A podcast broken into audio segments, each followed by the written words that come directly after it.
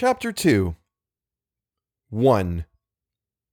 No human eye can isolate the unhappy coincidence of line and place, which suggests evil in the face of a house, and yet somehow a maniac juxtaposition, a badly turned angle, some chance meeting of roof and sky turned Hill House into a place of despair, more frightening because the face of Hill House seemed awake, with a watchfulness from the blank windows and a touch of glee in the eyebrow of a cornice.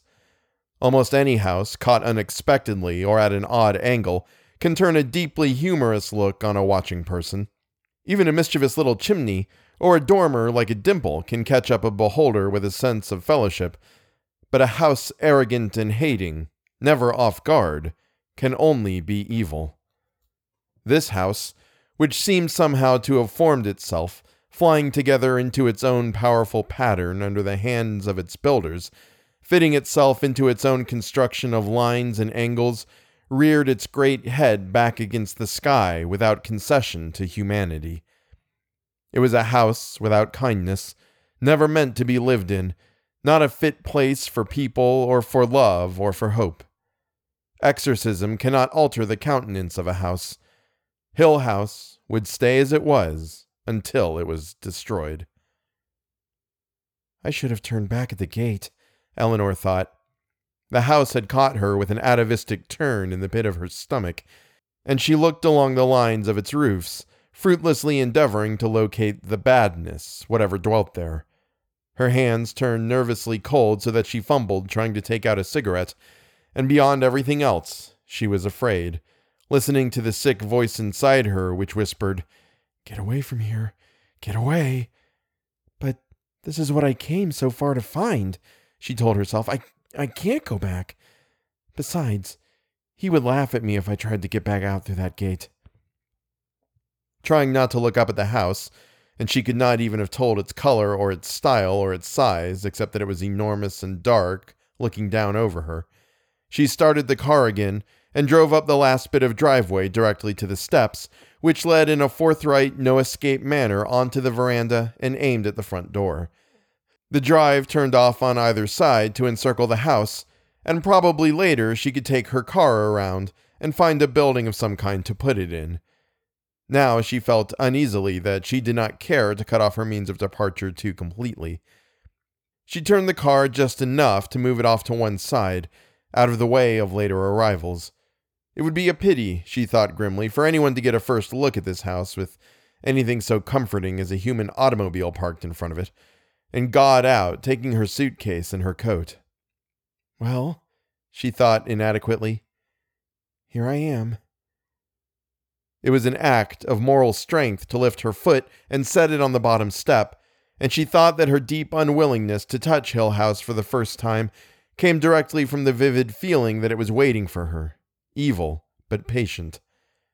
Journey's end in lover's meeting, she thought, remembering her song at last, and laughed, standing on the steps of Hill House. Journey's end in lover's meeting. And she put her feet down firmly and went up to the veranda and the door. Hill House came around her in a rush. She was enshadowed, and the sound of her feet on the wood of the veranda was an outrage in the utter silence, as though it had been a very long time since feet stamped across the boards of Hill House. She brought her hand up to the heavy iron knocker that had a child's face determined to make more noise and yet more, so that Hill House might be very sure she was there.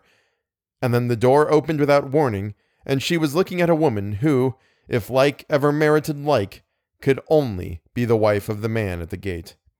Oh, Mrs. Dudley, she said, catching her breath. I'm Eleanor Vance. I'm expected.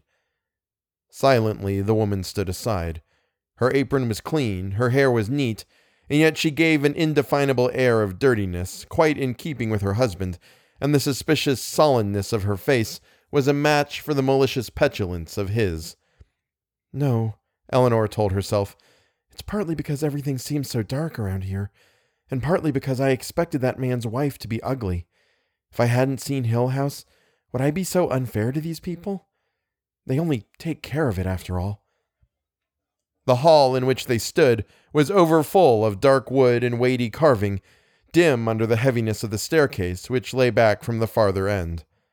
Above, there seemed to be another hallway going the width of the house, and she could see a wide landing, and then, across the staircase well, doors closed along the upper hall. On either side of her now were great double doors, carved with fruit and grain and living things. All the doors she could see in this house were closed. When she tried to speak, her voice was drowned in the dim stillness, and she had to try again to make a sound.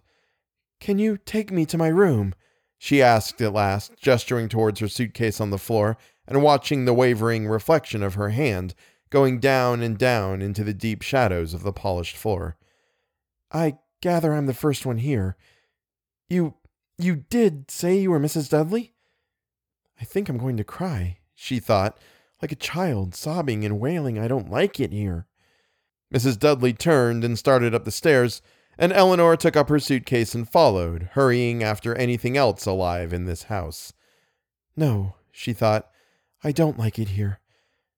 Mrs. Dudley came to the top of the stairs and turned right, and Eleanor saw that with some rare perception, the builders of the house had given up any attempt at style, probably after realizing what the house was going to be, whether they chose it or not, and had, on this second floor, set in a long straight hall to accommodate the doors to the bedrooms. She had a quick impression of the builders finishing off the second and third stories of the house with a kind of indecent haste, eager to finish their work without embellishment and get out of there, following the simplest possible pattern for the rooms. At the left end of the hall was a second staircase, probably going from servants' rooms on the third floor down past the second to the service rooms below. At the right end of the hall, another room had been set in, perhaps since it was on the end, to get the maximum amount of sun and light. Except for a continuation of the dark woodwork, and what looked like a series of poorly executed engravings arranged with unlovely exactness along the hall in either direction. Nothing broke the straightness of the hall, except the series of doors, all closed. Mrs. Dudley crossed the hall and opened a door, perhaps at random. This is the blue room, she said. From the turn in the staircase, Eleanor assumed that the room would be at the front of the house. Sister Anne, Sister Anne, she thought, and moved gratefully towards the light from the room. How nice, she said, standing in the doorway, but only from the sense that she must say something. It was not nice at all, and only barely tolerable. It held enclosed the same clashing disharmony that marked Hill House throughout. Mrs. Dudley turned aside to let Eleanor come in and spoke, apparently to the wall. I set dinner on the dining room sideboard at six sharp, she said, you can serve yourselves. I clear up in the morning. I have breakfast ready for you at nine. That's the way I agreed to do. I can't keep the rooms up the way you'd like, but there's no one else you could get that would help me. I don't wait on people. But I agreed to. It doesn't mean I wait on people. Eleanor nodded, standing uncertainly in the doorway. I don't stay after I set out dinner, Mrs. Dudley went on. Not after it begins to get dark. I leave before dark comes. I know, Eleanor said. We live over in the town, six miles away. Yes, Eleanor said, remembering Hillsdale. So there won't be anyone around if you need help. I understand. We couldn't even hear you in the night. I don't suppose no one could. No one lives any nearer than the town. No one else will come any nearer than that. I I know, Eleanor said tiredly. In the night, Mrs. Dudley said, and smiled outright. In the dark, she said, and closed the door behind her.